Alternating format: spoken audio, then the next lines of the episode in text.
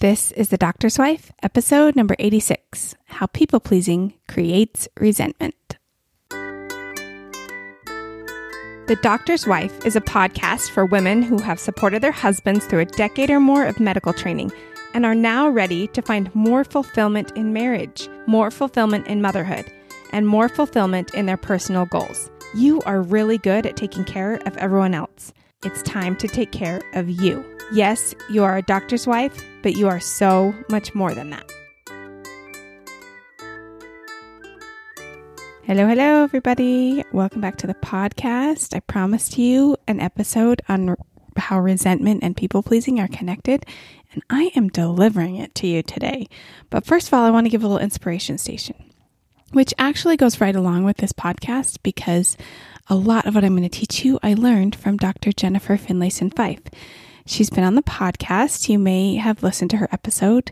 It's, in fact, the most listened to episode of all of my podcast episodes. And so it's likely that you've heard it if you've been around for a little while. But I recently, she has several online courses, all of which are fantastic that I have tried.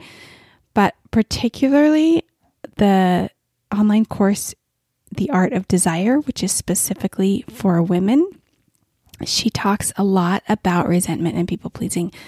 And so a lot of what I'm going to teach you came from things that I learned in that course. And so if you're interested in learning more and diving in even deeper, I really can't recommend The Art of Desire enough. And to be honest with you, I'm not even finished with it. And it's like, I feel so confident recommending it to you. It's totally unsponsored love. It's just, I think everyone needs a little Jennifer Finlayson-Fife in their life. And so if you want to learn more, go check her out. That's my inspiration station for the week. Okay, I think this def- following definition of people pleaser from Merriam-Webster is really insightful. It says, a person who has an emotional need to please others, often at the expense of his or her own needs or desires. When I read that definition, I kind of imagined some of you thinking, is it really that bad to want to please others? And in my opinion, the answer is no. It means you're a human being. It means that you're a caring person. But when you need to please them, you need them to see you as caring and loving. You need to see them happy in order for you to be happy. That is when problems arise. And when you're constantly trying to please others at your own expense, meaning your needs and desires aren't considered, then resentment emerges. Because as I've taught you before, resentment is bred out of unmet needs. The problem is when we're constantly trying to please others so that we never acknowledge or take into account our own needs and desires, bitterness and resentment bubble up. Because here you are taking care of everyone else's needs and your needs are going unmet. It's very easy to think that because you're taking care of everyone else, someone should be taking care of you. And so the resentment settles in. I think this can be tricky for us to wrap our heads around because most of us were taught that it's virtuous to be selfless, to serve. I think of that mother in the Mormon Message who, I don't know if you guys have seen it, but let me just describe it a little bit.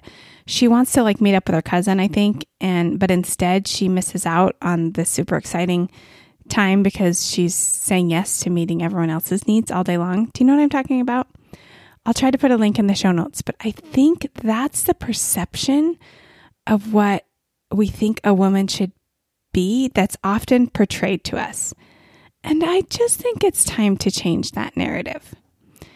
Even traditional couples therapy often teaches that a healthy marriage means that the couple comes together and communicates their needs to one another, and then they each work on meeting the needs of the other person. We've got the Love Languages book, right? That's all about figuring out your partner's love language and then going about showing them love in that way. And while all of these are good intentioned, I think they can often be used as weapons in our own marriages. Weapons against our spouses about how they are not meeting our needs. They are not showing us love through our love language. And even Jerry Maguire taught us, you complete me, right? I tell ya, romantic comedies can give us a false sense of what a healthy relationship should look like. So it's no wonder that we believe we should be meeting the needs of other people, even at the expense of our own wants and needs. How others perceive you can't be the primary motivation, though, if you want to develop a strong sense of your own security and self-confidence. Because as my mentor Brooke Castillo taught me, when you water yourself down to become more appealing to other people, you become less appealing to yourself. People pleasers care more about the validation of others than they do about understanding and being true to themselves. And you might be thinking, that sounds selfish, only thinking about being true to myself. But I think that the opposite is actually true. Let's just think about this. People pleasers are so fixated on what others think about them, on being perceived as good or likable, that they become very self-absorbed. When you're willing to be honest with yourself and others about who you really are, you have the confidence to focus on others and on what you love about them, because you aren't focused only on how they might be perceiving you in any given moment. Can you see that? And what's so interesting is that when we become someone we aren't in an effort for others to like us, we don't really allow them to really know us. It's not even the real us that they like. It's a form of false security because you're not really letting your true self be known in an effort to please those around you. And when we deny all of our own desires and needs in the name of our husband's needs or our children's needs or their wants and their desires, it's not really good for them. And we're fooling ourselves if we think it is, because then they have a mother or a spouse who constantly denies herself, who is constantly fighting off resentment because no one is taking care of her needs. And what is so powerful is that she is the very best person to actually do that. Think about it. Who better than you to take care of your needs?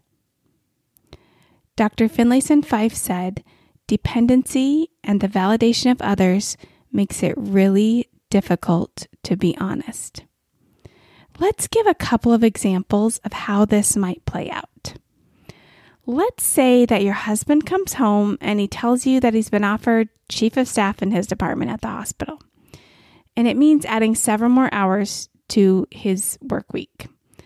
You're already feeling completely overwhelmed and underwater. You're proud of him and his accomplishment, but you don't want him to take this promotion. The money isn't worth the trade-off. But you can see how excited he is about it, and you don't want to take the wind out of his sails. In the moment, it's easier to just say, "Go for it, honey." But that's not how you really feel. It's not you being honest. It's people-pleasing. In the moment, it's easier to do that than it is to have a difficult, open conversation, one where you disagree about what is best for your family. This isn't note about whether or not he takes the promotion. It's about you being willing to be uncomfortable in order to wrestle with a solution. Because if you don't, the alternative is staying quiet and silently resenting him every time his promotion takes time away from the family. Or not so silently resenting him because you blow up when you can't take it any longer. And you might be thinking, "But I should support my husband. That's what a good wife does." But that isn't how you really feel. Can you see that? So it's not really you. It's a watered down version of you that you choose to portray so that you can avoid conflict and please your husband in the moment. And it doesn't allow you to really question, maybe that's not what a good wife does. Maybe I should support my husband by saying what I really think. Now let's take another example. Let's say the Relief Society president, which for those of you who aren't familiar, is like the leader of the women's organization in the Church of Jesus Christ of Latter-day Saints. Let's say she calls you and she asks you to make a meal for a family in your congregation. You already have a full week, and adding one more thing would be very challenging. But you say yes because that's the Christ-like thing to do. But then you feel completely obligated doing it. You actually don't feel Christ-like at all. You find yourself mad at the Relief Society president for even asking you. I mean, isn't there someone else she could have called? And maybe even resentful towards the family that you are helping. I mean, come on. They've known for nine months they were going to have a baby. Couldn't they have stocked their freezer with lasagnas or something? The problem isn't with the Relief Society president asking you for help or with the family for having the baby. It's with you believing it's more important for them to think you're Christ-like than it is to honor what is true for you, that you have a busy week and you don't want to add one more thing to your plate. You chose their perception of you over being open and honest. Do you see that? Now, I don't bring this up so that you'll beat yourself up for quote unquote not being honest. I bring it up so that you can see that there is another way, a resentment-free way. So how do you stop people pleasing? Well, in the example of your husband and the promotion, it might look like having an honest, difficult conversation about how you want a turn pursuing things that you desire too. It might look like you being vulnerable about your desires instead of pushing them to the back burner. I have no idea what the solution might be or might come to. There really are endless options. But you being honest instead of people-pleasing will allow your husband to really know you and you to own your own desires. And that's a good thing. And what about the Relief Society president and the meal? You really can say, not this time. And you can say it with love. It doesn't have to be followed by tons of explanations or excuses. Just a simple no will do. And then you can sit with the discomfort that might come from your thoughts, of course, when you allow the Relief Society president to think what she wants about your decision. You give her permission to have her own opinion about you. Isn't that nice of you? I mean, let's face it, she's going to have it anyway.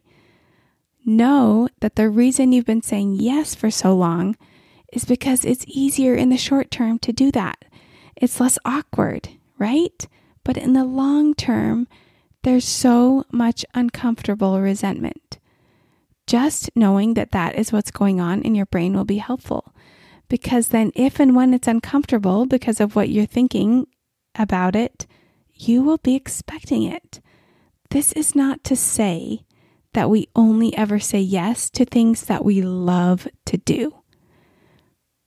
But if I can't get myself to a space where I at least want to want to do it, then I don't say yes, because that is what is honest for me. You can ask yourself, is my behavior congruent with who I want to become? Do you want to be a person who constantly denies herself in the name of looking good in the eyes of others? Would you want that for your daughter? The answer for me is no. You don't have to prove your goodness to anyone. You simply are good.